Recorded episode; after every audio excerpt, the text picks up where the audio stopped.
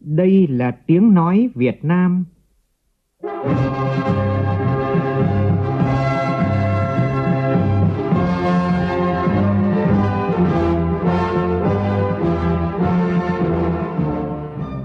là tiếng nói Việt Nam,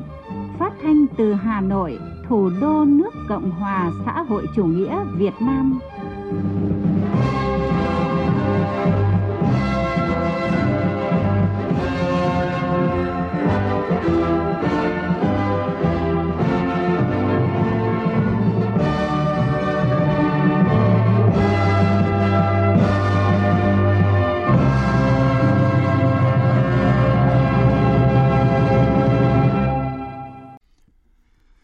Kính chào quý vị và các bạn. Mời quý vị và các bạn nghe chương trình Thời sự trưa của Đài Tiếng Nói Việt Nam với những thông tin đáng chú ý sau.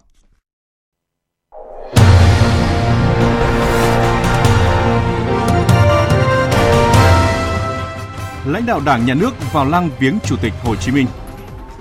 Chủ tịch Quốc hội, Chủ tịch Hội đồng bầu cử quốc gia Vương Đình Huệ yêu cầu chuẩn bị phương án kịch bản chi tiết công tác bầu cử trong bối cảnh dịch COVID-19 diễn biến phức tạp khởi tố vụ án mua bán sử dụng trái phép 1.300 GB chứa hàng tỷ thông tin về các cá nhân tổ chức trên toàn quốc. Những dữ liệu này bị giao bán công khai thông qua nhiều trang web, tài khoản, diễn đàn tin tặc. Đáng chú ý có dấu hiệu một số doanh nghiệp khai thác sử dụng trái phép dữ liệu khách hàng để cung cấp cho bên thứ ba nhằm thu lợi bất chính. Trong phần tin thế giới, căng thẳng quân sự giữa Israel và lực lượng Hamas gia tăng ngày thứ 8 liên tiếp trong khi quốc tế nỗ lực để đạt được một giải pháp dừng bắn. Mỹ, Anh và Canada áp đặt các lệnh trừng phạt mới nhằm vào quân đội Myanmar nhằm gia tăng sức ép đối với lực lượng vũ trang của quốc gia này.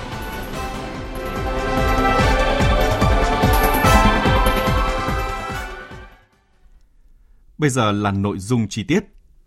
Kỷ niệm 131 năm ngày sinh Chủ tịch Hồ Chí Minh, sáng nay đoàn đại biểu Ban chấp hành Trung Đảng, Chủ tịch nước, Quốc hội, Chính phủ, Ủy ban Trung ương Mặt trận Tổ quốc Việt Nam đã đến đặt vòng hoa vào lăng viếng Chủ tịch Hồ Chí Minh – Tin của phóng viên Việt Cường. Dự lễ viếng có Chủ tịch nước Nguyễn Xuân Phúc, Thủ tướng Chính phủ Phạm Minh Chính, Chủ tịch Quốc hội Vương Đình Huệ, Chủ tịch Ủy ban Trung ương Mặt trận Tổ quốc Việt Nam Đỗ Văn Chiến cùng các đồng chí thường trực Ban Bí thư, Ủy viên Bộ Chính trị, Bí thư Trung ương Đảng, Phó Chủ tịch nước, Phó Chủ tịch Quốc hội, Phó Thủ tướng Chính phủ cùng nhiều đồng chí lãnh đạo Đảng, Nhà nước, lãnh đạo các ban bộ ngành đoàn thể trung ương đã dự lễ viếng. Vòng hoa của đoàn mang dòng chữ Đời đời nhớ ơn Chủ tịch Hồ Chí Minh vĩ đại đoàn đại biểu đã tỏ lòng biết ơn vô hạn, thành kính tưởng nhớ công lao to lớn của Chủ tịch Hồ Chí Minh, lãnh tụ vĩ đại, người thầy kính yêu của Đảng và dân tộc ta, người đã hy sinh cả cuộc đời cho sự nghiệp đấu tranh giải phóng dân tộc, thống nhất đất nước, xây dựng Tổ quốc Việt Nam độc lập thống nhất. Tiếp đó, đoàn đã tới đặt vòng hoa, dâng hương tưởng niệm các anh hùng liệt sĩ tại đài tưởng niệm các anh hùng liệt sĩ trên đường Bắc Sơn. Vòng hoa của đoàn mang dòng chữ đời đời nhớ ơn các anh hùng liệt sĩ cũng trong sáng nay, các đoàn đại biểu Quân ủy Trung ương và Bộ Quốc phòng, Đảng ủy Công an Trung ương và Bộ Công an, Thành ủy, Hội đồng nhân dân, Ủy ban nhân dân thành phố Hà Nội đã đến đặt vòng hoa và vào lăng viếng Chủ tịch Hồ Chí Minh, đặt vòng hoa và tưởng niệm các anh hùng liệt sĩ tại đài tưởng niệm.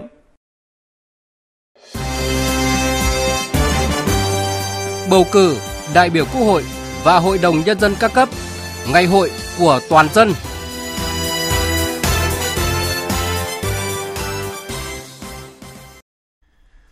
Thưa quý vị và các bạn, sáng nay tại nhà Quốc hội, Ủy viên Bộ Chính trị, Chủ tịch Quốc hội Vương Đình Huệ, Chủ tịch Hội đồng bầu cử quốc gia chủ trì hội nghị trực tuyến toàn quốc triển khai công tác bầu cử đại biểu Quốc hội khóa 15 và đại biểu Hội đồng nhân dân các cấp nhiệm kỳ 2021-2026. Tin của phóng viên Lê Tuyết.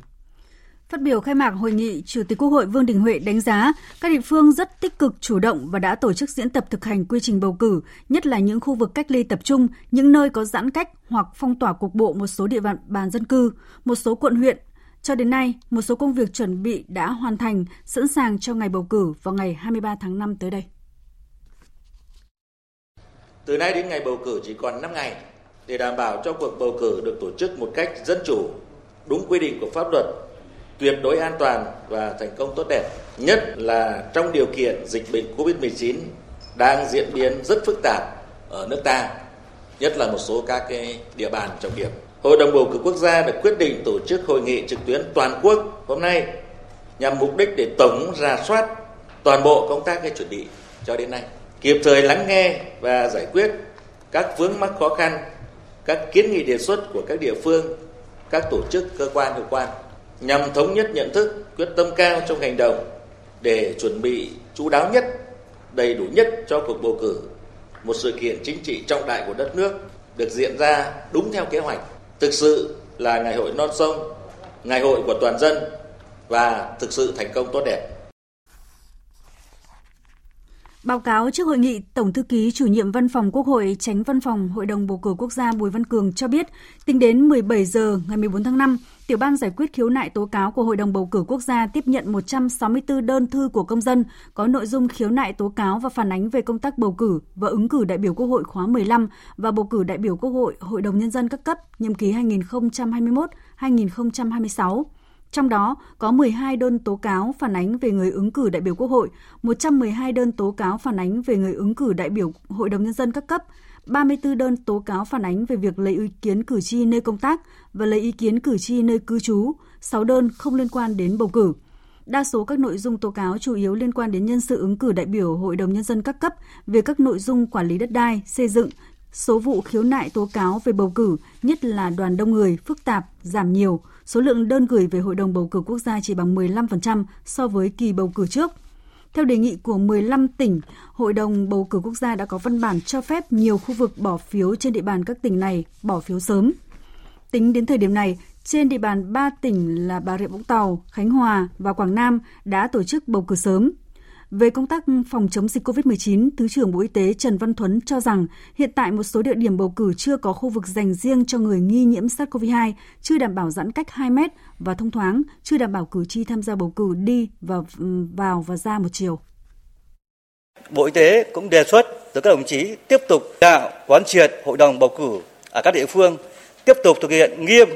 các hướng dẫn của Bộ Y tế về phòng chống dịch và công hoạch số 538 để đảm bảo bầu cử Quốc hội và Hội đồng Nhân dân các cấp được thành công trọn vẹn. Bên cạnh đó, các địa phương phải thường xuyên giám sát dịch bệnh để có phương án ứng phó kịp thời. Bộ Y tế cũng đã thành lập tổ công tác thường trực tại Bộ Y tế để sẵn sàng giải đáp các thắc mắc, hướng dẫn các địa phương ứng phó với các tình huống xảy ra từ nay đến hết bầu cử.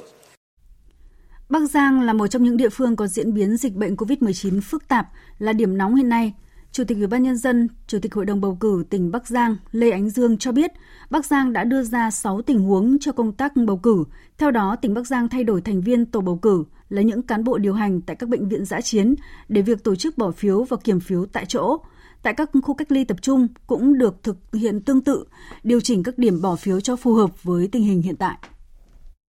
chuẩn bị cho ngày bầu cử thì hiện nay chúng tôi đang gặp một cái khó khăn đang cũng phải ngày đêm gấp rút để giải quyết đó là cái điều chỉnh giả soát cái danh sách cử tri do cái việc uh, dịch nó ở trong khu công nghiệp. Cho nên là khi mà xuất hiện các cái ca F1 thì phải cách ly rất nhiều công nhân. Đấy, có khi một trường hợp F1 nhưng cách ly hàng nghìn công nhân cùng một cái xưởng. Thế do vậy thì cái điều chỉnh cái danh sách cử tri là phải cập nhật liên tục. Hiện nay chúng tôi là phải căng mình để cập nhật cái danh sách cử tri Đấy, làm sao tính toán những người đi cách ly, những người đi điều trị, rồi những người đi làm nhiệm vụ. Và hiện nay phải trưng tập thêm cả y bác sĩ đã nghỉ hưu, thanh niên tình nguyện, sinh viên nghỉ đại học, uh, nghỉ tại nhà để đi tham gia. Và đi tham gia như thế không thể về bầu cử tại cái nơi cư trú được. Phát biểu kết luận hội nghị, Chủ tịch Quốc hội Vương Đình Huệ nhấn mạnh từ nay tới ngày diễn ra bầu cử, Ủy ban bầu cử các cấp thực hiện chế độ báo cáo những vấn đề phát sinh mới, những khó khăn, kịp thời nắm tình hình về sự biến động của cử tri để ra soát lập danh sách bổ sung, đảm bảo quyền, nghĩa vụ cử tri, linh hoạt tổ chức các điểm bầu cử, tiếp tục đẩy mạnh công tác thông tin truyền thông, chú trọng công tác truyền thanh cơ sở bằng hình thức phát loa phát thanh trực tiếp cho bà con cử tri theo dõi, hướng dẫn chi tiết cách bỏ phiếu hợp lệ cho cử tri – Bên cạnh đó cần phát huy vai trò của các già làng trưởng bản, tăng cường đấu tranh phản bác những thế lực thù địch, cơ hội trên cả không gian mạng, không để lực lượng chống phá lôi kéo cử tri để phá hoại cuộc bầu cử. Cũng sáng nay, năm ứng cử viên đại biểu Quốc hội khóa 15 đơn vị bầu cử số 2 tại thành phố Đà Nẵng có buổi tiếp xúc trực tuyến với cử tri hai quận là Ngũ Hành Sơn và Sơn Trà. Phóng viên Đình Thiệu tại miền Trung đưa tin.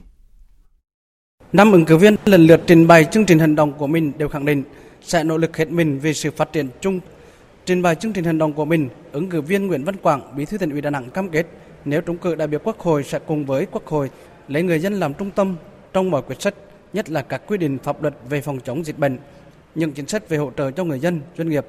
Ông Nguyễn Văn Quảng khẳng định sẽ tiếp tục đề nghị Quốc hội tăng cường giám sát việc triển khai thực hiện nghị quyết số 119 của Quốc hội về thí điểm tổ chức mô hình chính quyền đô thị và một số cơ chế chính sách đặc thù phát triển thành phố Đà Nẵng. Trong quá trình công tác, tôi sẽ luôn tranh thủ sự ủng hộ và tích cực phối hợp với các ban bộ ngành trung ương là đề xuất các cơ chế, chính sách để xây dựng Đà Nẵng trở thành trung tâm tài chính khu vực, trung tâm khởi nghiệp đổi mới sáng tạo khu vực miền Trung Tây Nguyên, tập trung tháo gỡ các khó khăn vướng mắc trong công tác quản lý đất đai, các công trình dự án tồn động nhiều năm để khơi thông các nguồn lực để phát triển cho thành phố. Tại buổi tiếp xúc, cử tri hai quận Ngũ Hành Sơn và Sơn Trà thành phố Đà Nẵng đánh giá cao chương trình hành động của các ứng cử viên. Có cử tri đề nghị các ứng cử viên trên cương vị công tác của mình tranh thủ sự ủng hộ của các bộ ngành trung ương, tháo gỡ vướng mắc để nhân tiến độ triển khai các dự án trọng điểm tồn tại lâu năm như ga đường sắt làng đại học Đà Nẵng và sớm xúc tiến đề án trung tâm tài chính khu vực. Ủy ban bầu cử tỉnh Bà Rịa Vũng Tàu cho biết công tác chuẩn bị cho cuộc bầu cử đại biểu Quốc hội khóa 15 và đại biểu Hội đồng Nhân dân các cấp trên địa bàn đến nay cơ bản đã hoàn tất. Tỉnh đã lên phương án cụ thể phòng chống dịch COVID-19 và đảm bảo an ninh trật tự trước, trong và sau ngày bầu cử. Tin của phóng viên Gia Khang thường trú tại thành phố Hồ Chí Minh tỉnh Bà Rịa Vũng Tàu đã lên 4 phương án chủ động phòng chống dịch trong thời gian bầu cử, gồm bầu cử ở các địa phương không có dịch, bầu cử ở các địa phương có dịch, bầu cử ở khu cách ly tập trung và bầu cử ở các bệnh viện cơ sở y tế điều trị bệnh nhân nghi ngờ hoặc xác định mắc COVID-19. Bác sĩ Phạm Minh An, Giám đốc Sở Y tế tỉnh Bà Rịa Vũng Tàu cho biết. Khi tình huống xảy ra tại cái điểm bầu cử có những ca sốt ho, nói chung là có dấu hiệu lâm sàng, à, nghi ngờ mắc Covid. Thì à, tại cái điểm bầu cử đó thì chúng tôi đã có kịch bản. Khi có thì chúng tôi sẽ dời cái địa điểm đó khác và tổ chức lại một cái điểm bầu cử mới tin dưới cái nhân lực mới. Còn cái à, những người tham gia đó thì chúng tôi sẽ tiến hành truy vết và cách ly. Các đơn vị công an, biên phòng, quân sự bố trí lực lượng tại những điểm bỏ phiếu nhằm đảm bảo an toàn tuyệt đối tại các điểm bầu cử. Tại 814 khu vực bỏ phiếu, Công an tỉnh có lực lượng túc trực trước, trong và sau khi bầu cử kết thúc Ngoài ra còn có 4 tổ công tác cơ động để hỗ trợ các khu vực phức tạp về an ninh trật tự. Những ngày này cùng với cử tri cả nước, đồng bào dân tộc Mông ở huyện vùng cao Mù Cang Trải, tỉnh Yên Bái đang hướng về ngày hội lớn với nhiều niềm tin và kỳ vọng. Ghi nhận của phóng viên Đinh Tuấn và Alu, cơ quan thường trú khu vực Tây Bắc.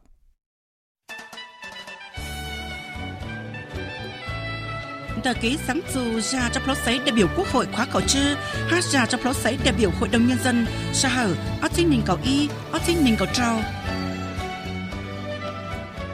Xã Mồ Dề, huyện vùng cao Mù Cách Trải có trên 3.000 cử tri, sinh sống rải rác ở các bản. Trước diễn biến phức tạp của dịch bệnh, việc tuyên truyền về công tác bầu cử qua hệ thống loa truyền thanh và loa kéo di động là rất hiệu quả và an toàn. Anh Sùng A Sơ, cán bộ văn hóa xã Mồ Dề cho biết, Cán bộ cơ sở được giao nhiệm vụ trở loa đến các thôn bản đều là người dân tộc thiểu số, rất am hiểu về cách suy nghĩ của đồng bào mình, cũng như nắm rõ thời gian người dân ở nhà hay đi làm nương để bật loa đúng lúc, đúng chỗ. Với chức năng nhiệm vụ tôi cũng ờ, thường xuyên mở loa ở trên thanh ở xã là hai buổi trên một ngày, chủ yếu là buổi sáng và buổi chiều. Loa lưu động thì một tuần là ít nhất là ba ngày đi một lượt các bản chủ yếu là cái thời gian nhằm nhân dân đang ở nhà để nhân dân hiểu biết và nắm rõ về cái tầm quan trọng của công tác bầu cử. Qua công tác tuyên truyền, hiểu được ý nghĩa tầm quan trọng của cuộc bầu cử cũng như quyền và nghĩa vụ của bản thân, nên cử tri vùng cao mồ dề ai cũng háo hức mong chờ đến ngày đi bỏ phiếu để chọn ra những người đủ đức, đủ tài, đại diện cho ý chí nguyện vọng của mình. Cử tri Súng A Lử ở Bàn Nà Háng, xã Mồ Dề phấn khởi nói: Nhìn nó xã hành của tôi là sự giả chính.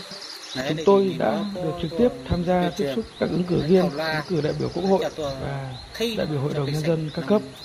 được nghe chương trình hành động của từng người. Thế nên là rất mong chờ tới ngày được cầm lá phiếu tự tay lựa chọn những người ưu tú nhất đại diện cho tiếng nói và nguyện vọng của cử tri vùng cao. Hơn 60 tuổi đời, nhiều lần đi bỏ phiếu bầu ra các đại biểu quốc hội và hội đồng nhân dân các cấp, Năm nay, lần đầu tiên ông Khang A Vàng ở bản Dê Thàng, xã Chế Cô Nha chứng kiến dịch bệnh diễn biến phức tạp đúng dịp tổ chức bầu cử. Tuy nhiên, ông và các cử tri đều không lo lắng bởi thấy được những nỗ lực của các cấp chính quyền và của lực lượng chức năng trong công tác phòng chống dịch bệnh COVID-19 cũng như triển khai công tác chuẩn bị cho cuộc bầu cử rất chú đáo. Tôi mong muốn các cấp chính quyền sẽ tiếp tục làm tốt hơn nữa công tác chống dịch và chuẩn bị tốt nhất các điều kiện cho bầu cử. Để đến ngày bầu cử tôi cũng như các cử tri yên tâm đi bỏ phiếu và thực hiện quyền và nghĩa vụ của mình. Được gặp gỡ và nghe chương trình hành động của các ứng cử viên qua các buổi tiếp xúc cử tri, đặc biệt thấy các ứng cử viên đều là những người có trình độ, nhiều người trẻ tuổi, tỷ lệ ứng cử viên là người dân tộc khá cao. Cử tri vùng cao mù căng trải rất tin tưởng, kỳ vọng những người trúng cử sẽ đóng góp công sức, trí tuệ của mình cho sự phát triển chung của đất nước cũng như quê hương mù căng trải. Cử tri Sùng Thành Công, xã Chú Cu Nha cho biết. Đối với à, các ứng cử viên ứng cử đại biểu quốc hội à, à, trên địa bàn thì có ba ứng cử viên là nữ là người dân tộc Mông thì tôi thấy là rất là tự hào đối với các đồng chí cũng mong muốn rằng là đối với những bạn trẻ là người dân tộc thiểu số sẽ được cử tri tin tưởng bầu vào đại biểu quốc hội. Huyện Mù Căng Trải có 68 đơn vị bầu cử, 92 tổ bầu cử với hơn 38.200 cử tri, đa phần là đồng bào dân tộc Mông. Ông Phạm Văn Quynh, thủ trưởng cơ quan tổ chức nội vụ, Phó Chủ tịch Ủy ban bầu cử huyện Mù Căng Trải cho biết, đến thời điểm này, công tác chuẩn bị bầu cử đã được huyện triển khai hoàn tất. Việc bố trí địa điểm bỏ phiếu, cơ sở vật chất, à, các trang thiết bị kỹ thuật phục vụ cho ngày bầu cử thì đến nay các cái điểm bỏ phiếu rồi các cái tổ bầu cử đã được trang bị đầy đủ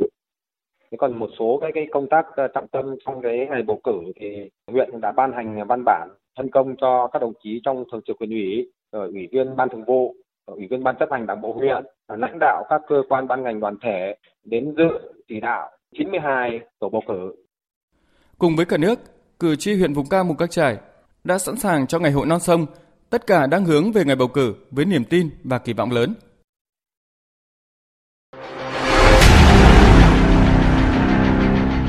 đẩy lùi Covid-19, bảo vệ mình là bảo vệ cộng đồng.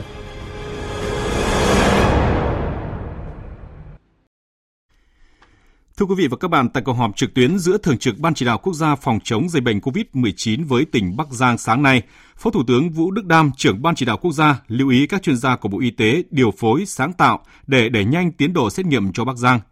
Bộ Thông tin và Truyền thông trong 48 giờ tới cần triển khai lắp đặt 1.000 camera tại các khu cách ly tập trung để giám sát chặt chẽ và tới đây sẽ đưa những trường hợp F0 không có triệu chứng vào khu cách ly tập trung để có thể giảm áp lực cho các bệnh viện. Phóng viên Văn Hải phản ánh. Trước tình hình dịch COVID-19 diễn biến phức tạp tại một số nhà máy xí nghiệp đông công nhân làm việc trong môi trường kín sử dụng điều hòa, tỉnh Bắc Giang đã tạm dừng hoạt động của khu công nghiệp, thực hiện phong tỏa toàn huyện Việt Yên và ba xã lân cận của huyện Yên Dũng nơi có công nhân ở trọ nhằm hạn chế tình trạng công nhân ở khu công nghiệp trở về các tỉnh thành khác. Tuy nhiên trước đó đã có những công nhân hàng ngày đi về Hà Nội, Bắc Ninh và một số tỉnh khác nên những địa phương này ghi nhận một số ca mắc liên quan. Huyện Việt Yên có khoảng 100.000 công nhân của 53 tỉnh thành đến làm việc, chiếm 1 phần 3 dân số toàn huyện. Các huyện khác là Lục Giang, Lục Nam và các xã thị trấn còn lại của huyện Yên Dũng thực hiện cách ly xã hội theo chỉ thị 15 của Thủ tướng Chính phủ. Đến sáng nay, tỉnh Bắc Giang ghi nhận hơn 400 ca mắc COVID-19 tại hai khu công nghiệp đều nằm trên địa bàn huyện Việt Yên. Ổ dịch tại khu công nghiệp Vân Trung liên quan đến Bệnh viện Bệnh nhiệt đới Trung ương, sau đó lây sang khu công nghiệp Quang Châu. Dự báo số công nhân có kết quả xét nghiệm dương tính tại Bắc Giang tiếp tục được ghi nhận khi ngày hôm nay, tỉnh này hoàn thành hơn 70.000 mẫu xét nghiệm nữa. Bộ trưởng Bộ Y tế Nguyễn Thành Long lưu ý. Hiện nay chúng ta vẫn đang theo đuổi cái mục tiêu rất quan trọng là phải cách ly F1 tập trung. Mà chúng tôi nói rằng là chỉ trừ khi không đủ năng lực tập trung được nữa, thì lúc đó chúng ta chuyển sang cái trạng thái thứ hai là cách ly tại nhà nghiêm ngặt. Nhưng chúng tôi cũng yêu cầu đề nghị đối với Bộ Chỉ huy quân sự tỉnh, các đồng chí trao đổi chặt chẽ với quân khu 1 để rải ra. Bây giờ ngay công ty Hoshiden như anh thấy ạ, nếu anh để cách đi tập trung mà bốn năm người hay sáu bảy người một phòng ấy, không ổn. Là phải giải ra chứng không nên để một dọ. Tôi nhắc kể cả hải dương khi xuống ấy, nếu không có để nó lại tiếp tục lây nhiễm trong khu vực đó. Mà như đồng chí phó tướng nói là phải theo dõi giám sát chặt chẽ. Hiện chưa ghi nhận sự lây nhiễm COVID-19 từ công nhân khu công nghiệp ra cộng đồng ở Bắc Giang. Toàn tỉnh đang có 406 bệnh nhân đang điều trị tại 4 cơ sở y tế. Bắc Giang đang nâng số giường bệnh điều trị bệnh nhân COVID-19 lên 600 giường và tiến tới kế hoạch là 1.600 giường. Bước đầu ghi nhận hơn 70% số ca mắc COVID-19 ở Bắc Giang không có bất cứ biểu hiện gì của bệnh. Trước tình hình số ca mắc mới tiếp tục được ghi nhận trong thời gian tới, Phó Thủ tướng Vũ Đức Đam yêu cầu tổ công tác của Bộ Y tế tại Bắc Giang điều phối linh hoạt, có thể chuyển những ca F0 không có triệu chứng đến khu cách ly tập trung và giám sát chặt chẽ để giảm tải cho bệnh viện. những bệnh nhân nặng sẽ điều trị tại bệnh viện chuyên khoa và đa khoa có kết nối khám chữa bệnh từ xa với đầu cầu của Trung ương. Là không phải đúng theo nguyên tắc là cứ F0 thì đi bệnh viện, cứ F1 thì vào khu cách ly tập trung. Mà tùy vào tình hình, nếu mà bệnh nhân lên nhiều mà F0 chưa có triệu chứng thì coi như là mình dùng các khu cách ly tập trung mà được theo dõi nghiêm ngặt để mình tạm thời và mình theo dõi y tế hàng giờ liên tục. Tôi yêu cầu Bộ Thông tin Truyền thông chỉ đạo xuống và đồng chí Bí thư chỉ đạo trang bị ngay tất cả các phòng có camera thông minh mà mình yêu cầu ở mức cách ly mà để sẵn sàng cho mức là kể cả F0 cũng vào được ấy. Kết nối ngay và trên này cử đội tình nguyện viên giúp tỉnh theo dõi từng phòng một. Chỗ nào vi phạm thì nhắc, thậm chí ở dưới đó đang cách ly mà người ta sốt người ta cũng báo qua hệ thống này và hệ thống này trợ giúp nói ngược lại tỉnh cho người đến ngay. Trước đó, Bộ trưởng Nguyễn Thanh Long cùng đoàn công tác của Bộ Y tế đã kiểm tra công tác phòng chống dịch tại một số khu công nghiệp và bệnh viện giã chiến ở tỉnh Bắc Giang, tiếp nhận những đề xuất kiến nghị để có thể hỗ trợ chi viện kịp thời về chuyên môn và trang thiết bị y tế. Ngoài hai ổ dịch tại khu công nghiệp, Bắc Giang còn có ổ dịch thứ ba tại xã Phương Sơn, huyện Lục Nam với 6 ca F0 đã được khống chế, không còn khả năng bùng phát ra cộng đồng. Trước tình hình dịch bệnh diễn biến phức tạp, Chủ tịch Ủy ban nhân dân tỉnh Bắc Ninh cũng vừa ra quyết định áp dụng biện pháp giãn cách xã hội theo chỉ thị số 16 của Thủ tướng Chính phủ đối với toàn bộ thành phố Bắc Ninh từ 6 giờ sáng nay đến hết ngày 20 tháng 5 tới để địa phương tập trung ra soát, xét nghiệm khoanh vùng các trường hợp có nguy cơ cao đến từ vùng dịch. Tùy theo diễn biến dịch bệnh, tỉnh Bắc Ninh sẽ quyết định thời gian kéo dài cụ thể. Đồng thời cũng từ 6 giờ sáng nay, Bắc Ninh áp dụng chỉ thị 15 của Thủ tướng về giãn cách xã hội đối với huyện Quế Võ. Tính từ ngày 29 tháng 4 đến nay, tỉnh Bắc Ninh ghi nhận 294 ca dương tính với virus SARS-CoV-2. Toàn tỉnh xác định trên 2.900 trường hợp F1, trên 25.000 trường hợp F2. Sau khi ghi nhận trường hợp đầu tiên mắc COVID-19, bệnh nhân 4.367, trong sáng nay, tỉnh Sơn La triển khai quyết liệt các biện pháp ứng phó nhằm kịp thời ngăn chặn sự lây lan của dịch bệnh. Hiện tỉnh cũng đã nâng mức cảnh báo chống dịch cao nhất, sẵn sàng phương án ứng phó trong tình huống tiếp tục có các ca bệnh xâm nhập. Phóng viên Thu Thủy thông tin.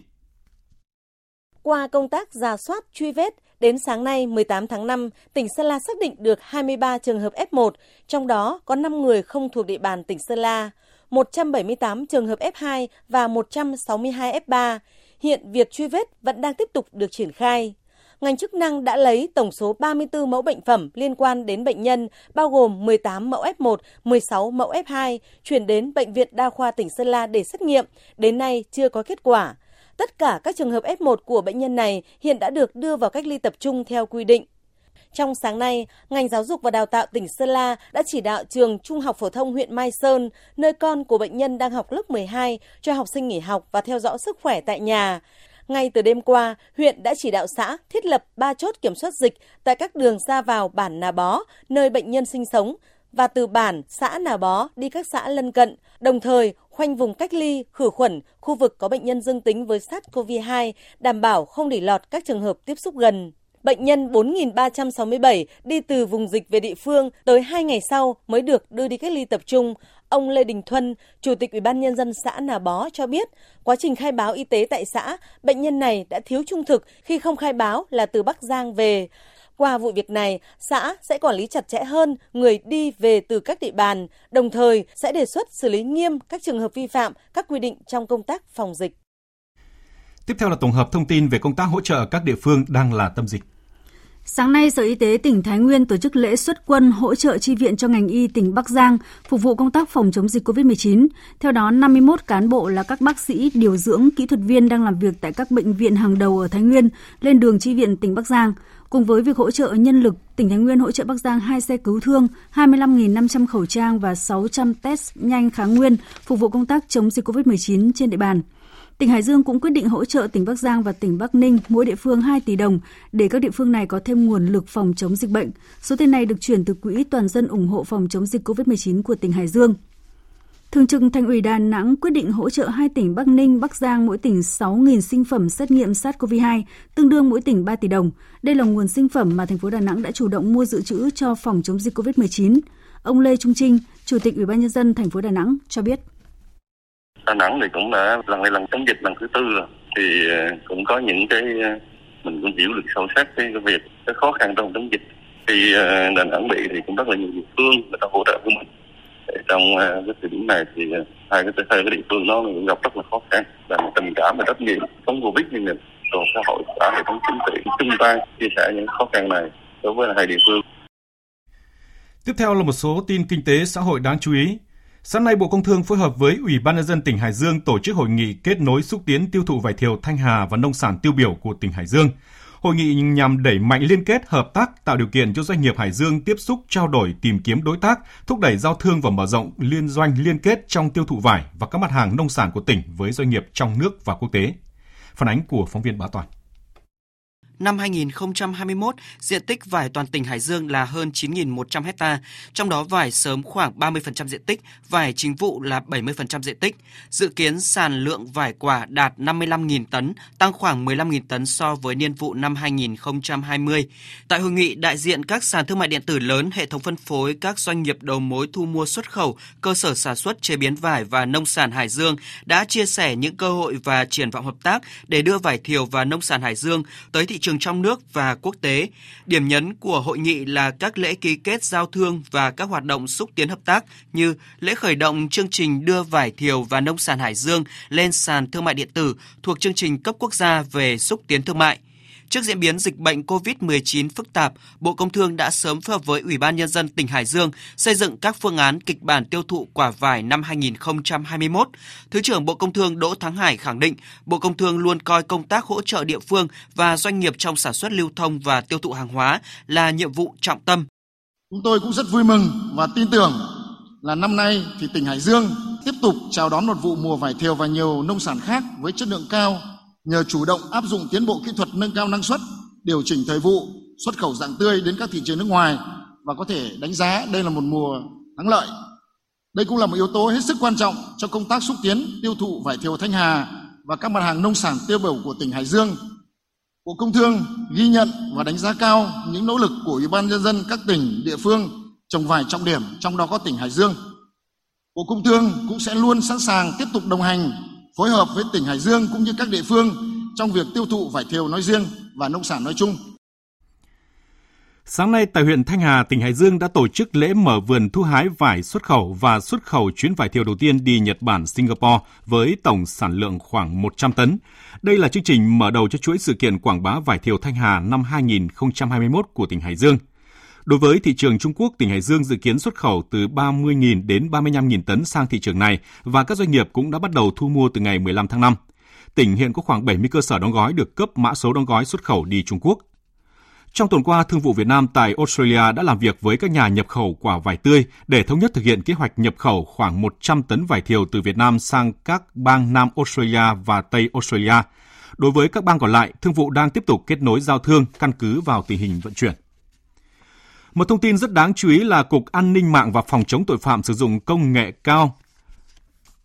Bộ Công an vừa cho biết đang đề nghị khởi tố vụ án mua bán sử dụng trái phép 1.300 GB dữ liệu cá nhân chứa hàng tỷ thông tin về các cá nhân, tổ chức trên toàn quốc. Những dữ liệu này bị giao bán công khai thông qua nhiều trang web, tài khoản, trang, nhóm trên mạng xã hội Facebook, Zalo, Telegram, diễn đàn tin tặc.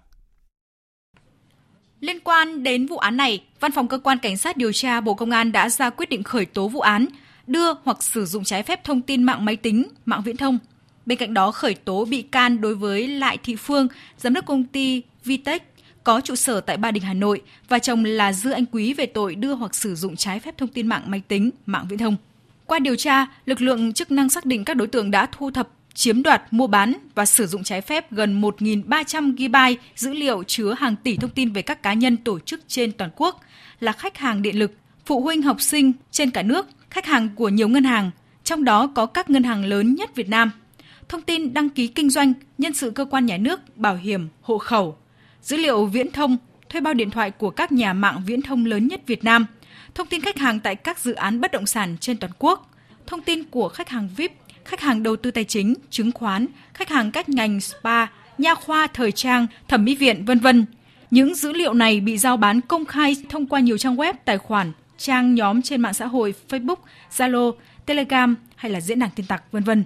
Đáng chú ý, sau khi chiếm đoạt, các đối tượng công khai giao bán trong thời gian dài, nhưng chủ quản hệ thống không phát hiện, ngăn chặn, trình báo với cơ quan chức năng cũng như là thực hiện trách nhiệm với những khách hàng bị lộ thông tin có dấu hiệu một số doanh nghiệp khai thác sử dụng trái phép dữ liệu khách hàng để cung cấp cho bên thứ ba nhằm thu lợi bất chính.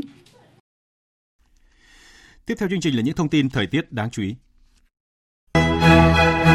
Theo Trung tâm Dự báo Khí tượng Thủy văn Quốc gia, ngày hôm nay ở khu vực từ Nghệ An đến Phú Yên tiếp tục có nắng nóng với nhiệt độ cao nhất phổ biến từ 35 đến 36 độ, có nơi trên 37 độ. Độ ẩm trong ngày tương đối thấp từ 50 đến 65%. Thời gian có nhiệt độ trên 35 độ từ 12 giờ đến 16 giờ.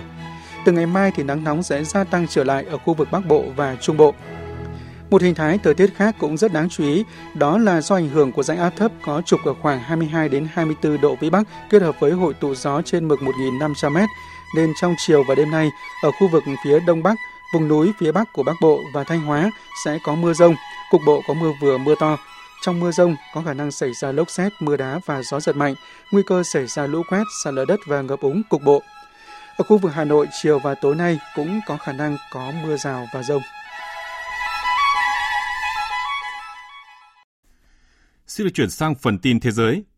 Leo thang quân sự giữa Hamas và Israel tiếp tục ngày thứ 8 liên tiếp gây thiệt hại nặng nề về vật chất và con người trong bối cảnh các nỗ lực quốc tế để đạt được một giải pháp ngừng bắn.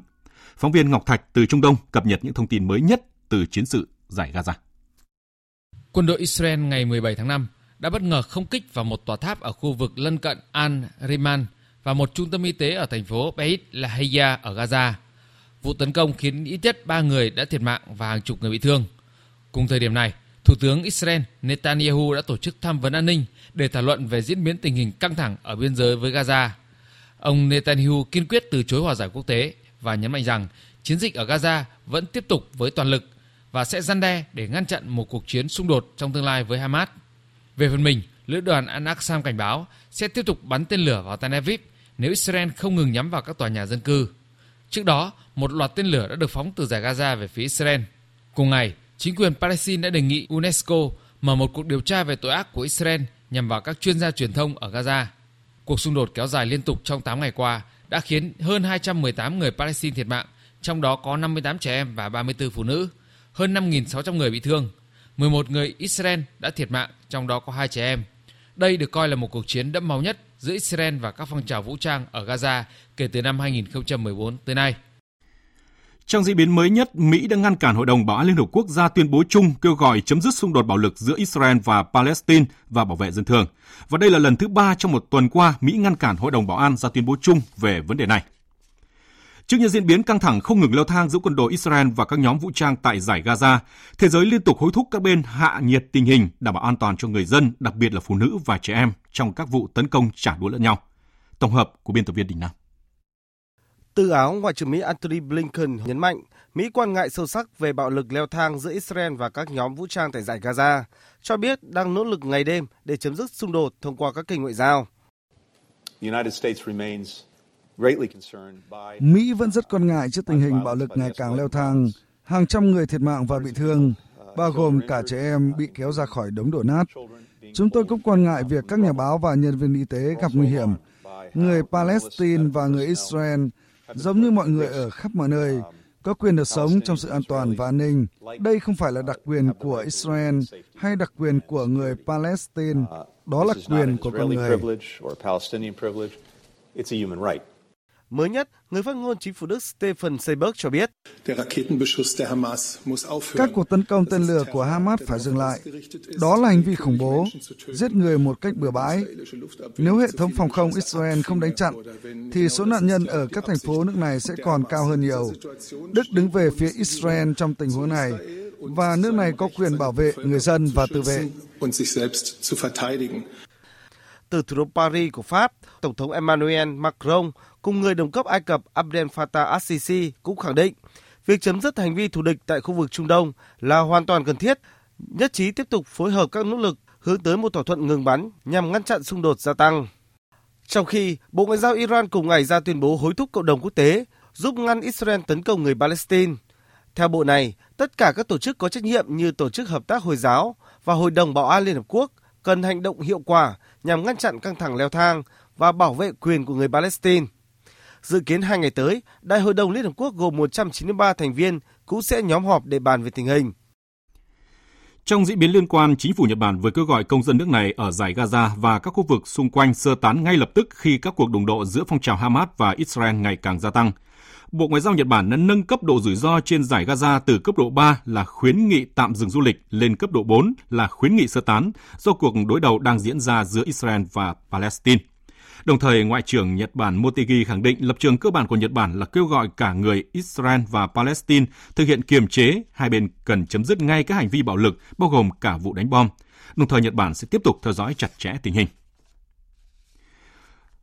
Mỹ, Anh và Canada đã áp đặt các lệnh trừng phạt mới nhằm vào quân đội Myanmar, động thái mới nhất trong hàng loạt hành động nhằm gia tăng sức ép đối với lực lượng vũ trang của quốc gia Đông Nam Á này kể từ sau cuộc chính biến ngày 1 tháng 2. Cụ thể là Mỹ phát lệnh trừng phạt nhằm vào Hội đồng điều hành nhà nước và 13 quan chức của Myanmar. Tất cả những người này sẽ bị đóng băng tài khoản trên đất Mỹ cũng như bị cấm tham gia mọi giao dịch ở quốc gia này. Cùng với Mỹ, Canada cũng thông báo áp đặt các lệnh trừng phạt biện pháp bổ sung, trong đó đối với các cá nhân và thực thể có liên quan đến lực lượng vũ trang Myanmar. Trong khi đó, Anh công bố biện pháp trừng phạt đối với doanh nghiệp đá quý nhà nước Myanmar. Doanh nghiệp này vốn nằm trong các lệnh trừng phạt trước đây của Mỹ. Liên minh châu EU và Mỹ bắt đầu đàm phán về những tranh chấp thương mại liên quan tới thép và nhôm, đồng thời khẳng định hợp sức trong đối phó cạnh tranh từ Trung Quốc. Hai bên đang hướng tới mục tiêu giải quyết xung đột trước cuối năm nay. Các chuyên gia nhìn nhận đây là bước đột phá mới nhất trong quan hệ xuyên Đại Tây Dương sau 4 năm sóng gió dưới thời chính quyền Tổng thống Donald Trump. Biên tập viên Thu Hoài tổng hợp thông tin. This new dawn in America is the moment we've been waiting for. Bình minh mới ở Mỹ là khoảnh khắc mà chúng tôi chờ đợi từ lâu. Châu Âu đã sẵn sàng cho một khởi đầu mới với đối tác lâu đời nhất và đáng tin cậy nhất. Chúng tôi sẽ sửa chữa các liên minh và trở lại gắn kết với thế giới. Điều này không phải là để đáp ứng với những thách thức của ngày hôm qua, mà thách thức của ngày hôm nay và ngày mai. Chỉ 4 tháng sau tuyên bố của Chủ tịch Ủy ban châu Âu Ursula von der Leyen và Tổng thống Mỹ Joe Biden, Liên minh châu Âu và Mỹ đã chứng kiến bước đột phá trong mối quan hệ xuyên Đại Tây Dương. Hai bên ra tuyên bố chung khẳng định cam kết làm việc cùng nhau để tìm ra giải pháp hiệu quả hướng tới bảo vệ các ngành công nghiệp quan trọng. Trước tiên là những tranh cãi liên quan tới thuế nhôm và thép từng khiến quan hệ hai bên sóng gió trong nửa cuối nhiệm kỳ của cựu Tổng thống Donald Trump. Theo các nhà phân tích, hiện có một quyết tâm lớn từ cả hai bờ Đại Tây Dương để giải quyết vấn đề dư thừa công suất liên quan đến thép và nhôm, mà theo tuyên bố phần lớn là do các bên thứ ba thúc đẩy, chủ yếu là Trung Quốc. Liên minh châu Âu và Mỹ muốn tìm ra một giải pháp lâu dài và khả thi trước cuối năm nay. Ông Biden dự kiến sẽ thăm Bruxelles vào tháng tới để dự hội nghị thượng đỉnh cấp cao với các nhà lãnh đạo Liên minh châu Âu. Dù tình hình dịch COVID-19 tại Singapore và khu vực tiếp tục diễn biến phức tạp, nhưng mà Viện Nghiên cứu Chiến lược Quốc tế khẳng định đối thoại Shangri-La 2021 sẽ vẫn diễn ra dưới hình thức trực tiếp theo kế hoạch đầu từ đầu tháng 6 tới.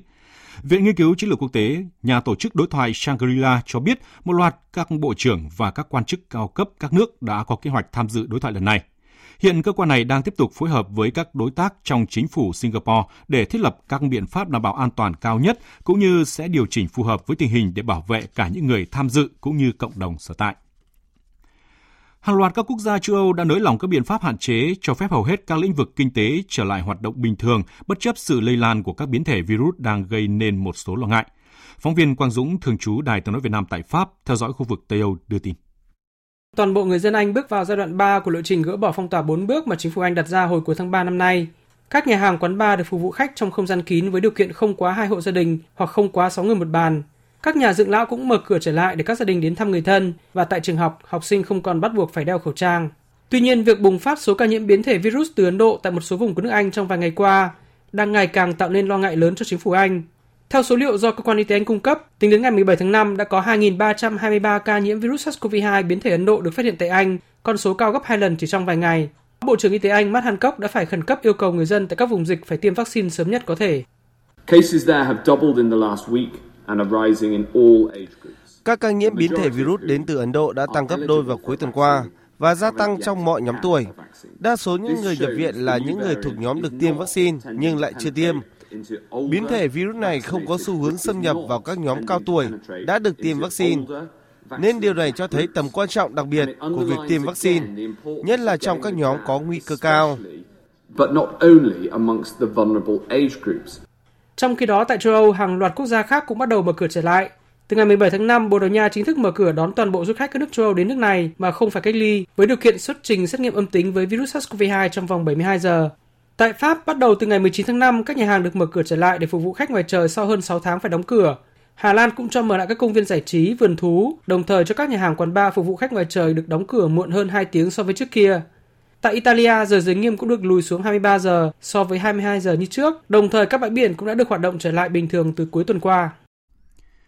Trung Quốc sắp phóng tàu chở hàng Thiên Châu 2 lên vũ trụ để kết nối với mô đun lõi Thiên Hòa của trạm không gian.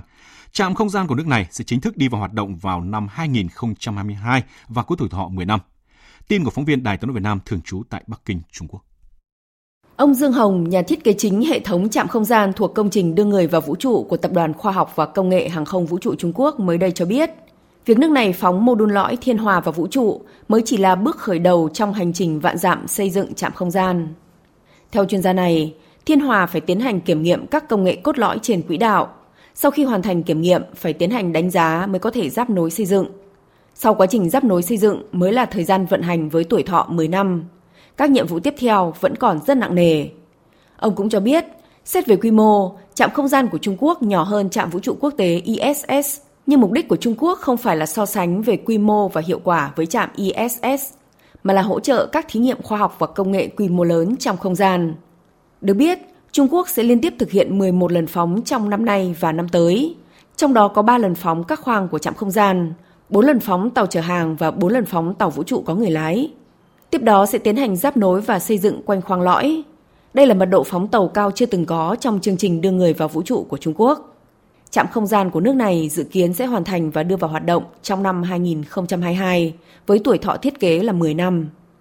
Năm 2016, Trung Quốc đã ký bản ghi nhớ về hợp tác quốc tế sử dụng trạm không gian với Liên Hợp Quốc, đồng ý để các nước thực hiện các thí nghiệm khoa học trên trạm không gian này và tạo cơ hội cho các phi hành gia hoặc chuyên gia của các nước khác bay vào quỹ đạo trong tương lai. Tiếp tục chương trình thời sự trưa nay là trang tin đầu tư tài chính và bản tin thể thao.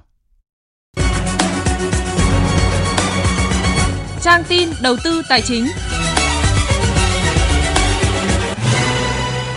Thưa quý vị và các bạn, giá vàng trong nước tăng theo giá vàng thế giới. Cụ thể, thời điểm trưa nay tại thành phố Hồ Chí Minh, công ty vàng bạc đá quý Sài Gòn niêm yết giá vàng SJC mua vào mức 56 triệu 80 000 đồng một lượng và bán ra 56 triệu 430 000 đồng một lượng. Cùng thời điểm tại Hà Nội, công ty trách nhiệm hạn Bảo Tín Minh Châu niêm yết giá vàng dòng Thăng Long mua vào là 52 triệu 640 000 đồng một lượng và bán ra 53 triệu 190 000 đồng một lượng. Sáng nay, Ngân hàng Nhà nước công bố tỷ giá trung tâm của đồng Việt Nam với đô la Mỹ ở mức 23.170 đồng đổi một đô la Mỹ, tăng 10 đồng so với hôm qua. Với biên độ cộng trừ 3% đang được áp dụng, tỷ giá chân mà ngân hàng áp dụng hôm nay là 23.865 đồng đổi một đô la Mỹ và tỷ giá sàn là 22.510 đồng đổi một đô la Mỹ. Bắt đầu từ hôm qua, thông tư 03 của Ngân hàng Nhà nước chính thức có hiệu lực. Các ngân hàng thương mại sẽ phải trích lập dự phòng rủi ro cho các khoản nợ được cơ cấu lại, được giữ nguyên nhóm nợ do ảnh hưởng bởi dịch COVID-19. Để hạn chế rủi ro nợ xấu trước những diễn biến khó lường của dịch bệnh, nhiều ngân hàng đã chủ động tăng dự phòng. Riêng trong quý 1 năm nay,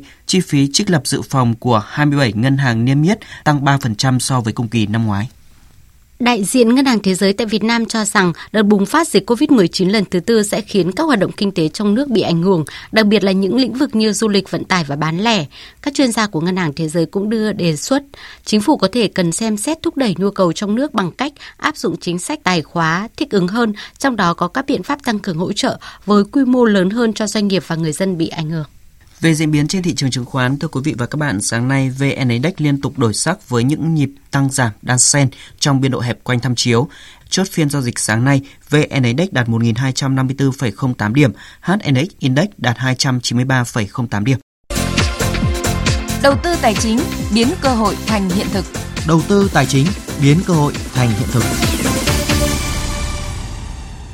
Thưa quý vị và các bạn, VN Index đã đạt hơn 1.250 điểm, dòng tiền vẫn tiếp tục chảy vào thị trường và tâm lý nhà đầu tư khá tích cực. Tuy vậy, theo các chuyên gia, thị trường vẫn thiếu thông tin hỗ trợ nên nhiều khả năng sẽ có những nhịp tăng giảm đan xen. Biên tập viên Đài Tiếng Nói Việt Nam thông tin cùng quý vị. Theo đại diện công ty cổ phần chứng khoán SSI, sau một giai đoạn tăng điểm từ vùng hỗ trợ 1.200 điểm, VN Index nhiều khả năng sẽ xuất hiện một đợt điều chỉnh nhẹ khi tiến gần đến vùng kháng cự 1.286 điểm trước khi trở lại xuống tăng. Trong khi đó, công ty cổ phần chứng khoán Post chỉ ra nhiều khả năng VN Index sẽ tiếp tục tăng điểm nhờ lực kéo đến từ một số cổ phiếu có vốn hóa lớn cùng nhóm cổ phiếu của các công ty có vốn hóa thị trường ở mức trung bình. Tuy nhiên, thị trường có thể xuất hiện các nhịp tăng giảm đan xen.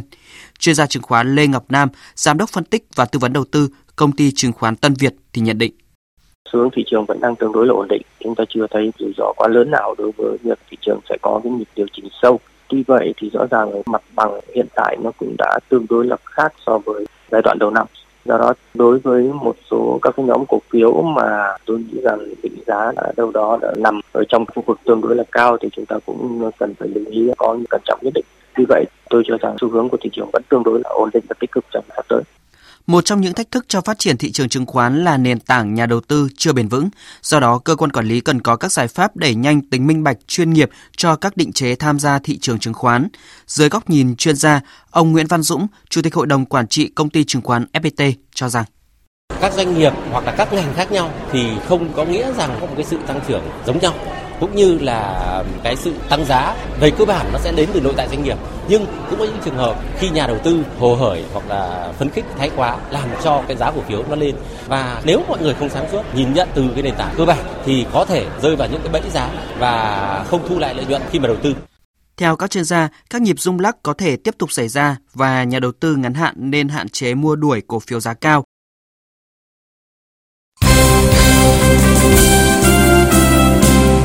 Thưa quý vị và các bạn, chiều qua đội tuyển Việt Nam tiếp tục tập luyện nhằm chuẩn bị cho vòng loại thứ hai World Cup 2022 khu vực châu Á.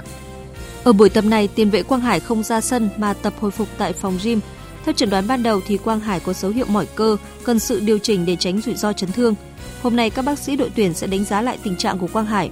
Trước đó hai tiền vệ khác là Xuân Trường và Hoàng Đức cũng bị đau trong quá trình tập luyện và đang phải tập hồi phục.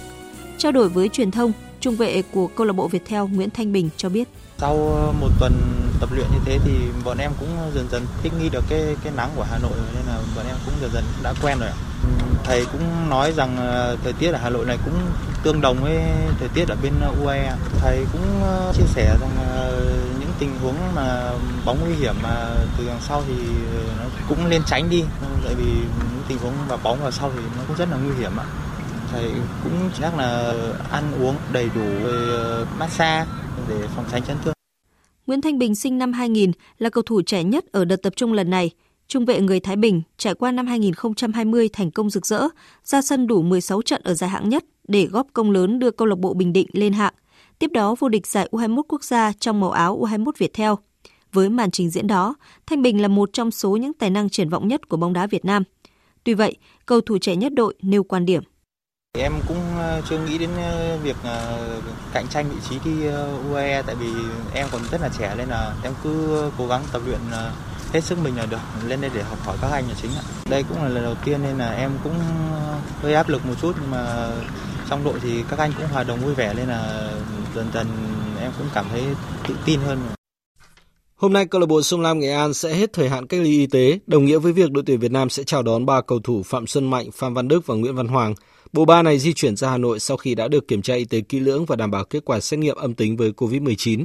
Sự có mặt của các cầu thủ sông Lam Nghệ An sẽ giúp tuyển Việt Nam gần như có đủ quân số cho đợt tập trung này. Chỉ còn hơn một tuần nữa, đội tuyển Việt Nam sẽ lên đường sang các tiểu vương quốc Ả Rập Thống Nhất. Huấn luyện viên Park Hang-seo đang gấp rút cải thiện các điểm yếu cho các vị trí trên sân. Tối qua, đội tuyển Futsal Việt Nam đã thắng ngược Iraq 2-1 trong trận giao hữu duy nhất tại các tiểu vương quốc Ả Rập Thống Nhất trước khi bước vào hai trận play-off với Liban để tranh vé dự vòng chung kết Futsal World Cup 2021. Trận đấu này là cuộc tổng duyệt đối với cả hai đội và các hoạt động ghi hình phát sóng trận đấu đều không được phép. Có mặt tại các tiểu vương quốc Ả Rập Thống Nhất, trưởng đoàn đội tuyển Futsal Việt Nam Trần Anh Tú cho biết, trong hiệp 1, đội Iraq chủ yếu chơi phòng ngự phản công và mở tỷ số từ sai lầm trong hàng phòng ngự của đội tuyển Việt Nam – dù vậy, trước khi kết thúc hiệp 1, Phạm Đức Hòa đã kịp ghi bàn gỡ hòa một đều. Sang hiệp 2, đội tuyển Việt Nam vẫn kiểm soát thế trận trước khi có bàn ấn định chiến thắng 2-1 ở phút thứ 35. Ở tình huống này, Đắc Huy đánh đầu ghi bàn. Theo trưởng đoàn Trần Anh Tú, đội có tinh thần rất tốt sau chiến thắng này. Năm nay là năm đầu tiên Olympic đưa môn karate vào chương trình thi đấu. Đây cũng là môn võ thế mạnh của thể thao Việt Nam ở sân chơi khu vực. Tuy nhiên, để giành vé tới Olympic, các vận động viên phải nỗ lực rất nhiều. Do ảnh hưởng của dịch COVID-19 nên toàn đội karate Việt Nam đã tập cấm trại. Để khắc phục vấn đề thiếu giải cọ sát, cứ mỗi tuần, huấn luyện viên Lê Tùng Dương lại tổ chức hai buổi đấu tập nội bộ. Những trận đấu diễn ra căng thẳng, chẳng kém gì các giải đấu chính thức. Cái tình trạng này dịch Covid thì bản thân đội tuyển cũng chưa đi thi đấu cọ sát được ở đâu cả nên chúng tôi lấy những cái bài tập này để cho các em tăng cường cái cơ hội cọ sát và từ đó thì ban luận cũng thế và bản thân các em thế nhận ra những cái điểm yếu và điểm mạnh của mình.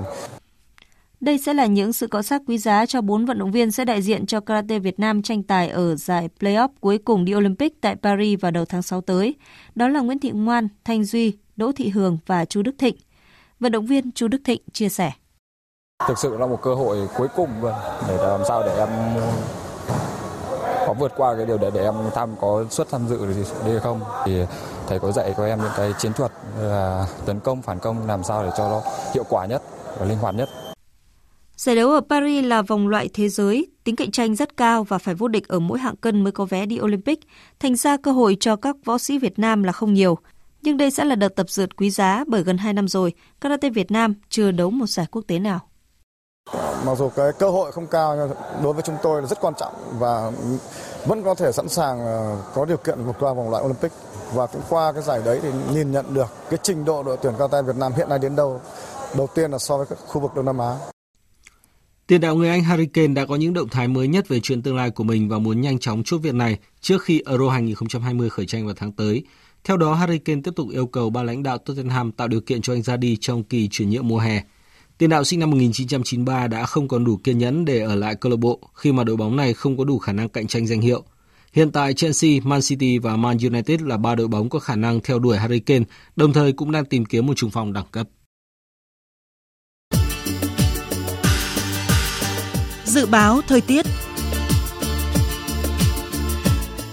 Phía Tây Bắc Bộ có mưa rào và rông vài nơi, riêng khu Tây Bắc chiều nắng có nơi nắng nóng, gió nhẹ, nhiệt độ từ 25 đến 33 độ. Riêng khu Tây Bắc, nhiệt độ cao nhất từ 34 đến 36 độ, có nơi trên 36 độ. Phía Đông Bắc Bộ và Thanh Hóa có mưa rào và rông rải rác. Riêng vùng núi phía Bắc và khu Đông Bắc, cục bộ có mưa vừa mưa to, gió Đông Nam đến Nam cấp 2, cấp 3. Trong mưa rông có khả năng xảy ra lốc xét, mưa đá và gió giật mạnh. Nhiệt độ từ 25 đến 32 độ, có nơi trên 32 độ. Khu vực từ Nghệ An đến Thừa Thiên Huế, có mây, chiều nắng nóng, chiều tối và đêm có mưa rào và rông vài nơi gió nhẹ, nhiệt độ từ 25 đến 36 độ, có nơi trên 37 độ. Khu vực Đà Nẵng đến Bình Thuận, chiều nắng, phía Bắc có nắng nóng, chiều tối và đêm có mưa rào và rông vài nơi, nhiệt độ từ 25 đến 36 độ, có nơi trên 37 độ. Phía Nam, từ 31 đến 34 độ. Tây Nguyên có mưa rào và rông vài nơi, riêng chiều tối và tối có mưa rào và rông rải rác gió nhẹ, nhiệt độ từ 21 đến 34 độ. Các tỉnh Nam Bộ có mưa rào và rông vài nơi, riêng chiều tối và đêm có mưa rào và rải rác có rông, cục bộ có mưa vừa mưa to, gió nhẹ, nhiệt độ từ 24 đến 35 độ. Khu vực Hà Nội, chiều có mưa rào và rông vài nơi, chiều tối và đêm có mưa rào và rông rải rác, gió đông nam đến nam cấp 2 cấp 3, nhiệt độ từ 25 đến 33 độ. Dự báo thời tiết biển, Bắc Vịnh Bắc Bộ có mưa rào và rông vài nơi, gió nam cấp 4 cấp 5. Nam Vịnh Bắc Bộ Vùng biển từ Quảng Trị đến Quảng Ngãi có mưa rào vài nơi, gió đông nam đến nam, cấp 4, cấp 5. Vùng biển từ Bình Định đến Ninh Thuận có mưa rào và rông vài nơi, gió đông nam cấp 3, cấp 4. Khu vực Bắc Biển Đông, khu vực giữa Biển Đông và khu vực quần đảo Hoàng Sa thuộc thành phố Đà Nẵng, không mưa, gió đông nam đến nam cấp 3, cấp 4. Khu vực Nam Biển Đông, khu vực quần đảo Trường Sa thuộc tỉnh Khánh Hòa, vùng biển từ Bình Thuận đến Cà Mau, vùng biển từ Cà Mau đến Kiên Giang và Vịnh Thái Lan – có mưa rào và rông rải rác. Trong mưa rông có khả năng xảy ra lốc xoáy và gió giật mạnh. Gió nhẹ. Những thông tin về thời tiết cũng đã kết thúc chương trình thời sự trưa nay của Đài Tiếng nói Việt Nam. Quý vị và các bạn quan tâm có thể nghe lại chương trình trên trang điện tử tại địa chỉ vv1.vn. Chương trình thời sự trưa nay do các biên tập viên Đức Hưng, Thu Hòa, Thu Hằng, Nguyễn Hằng cùng kỹ thuật viên Nguyễn Mến phối hợp sản xuất và thực hiện, chịu trách nhiệm nội dung Lê Hằng. Cảm ơn quý vị và các bạn đã chú ý lắng nghe.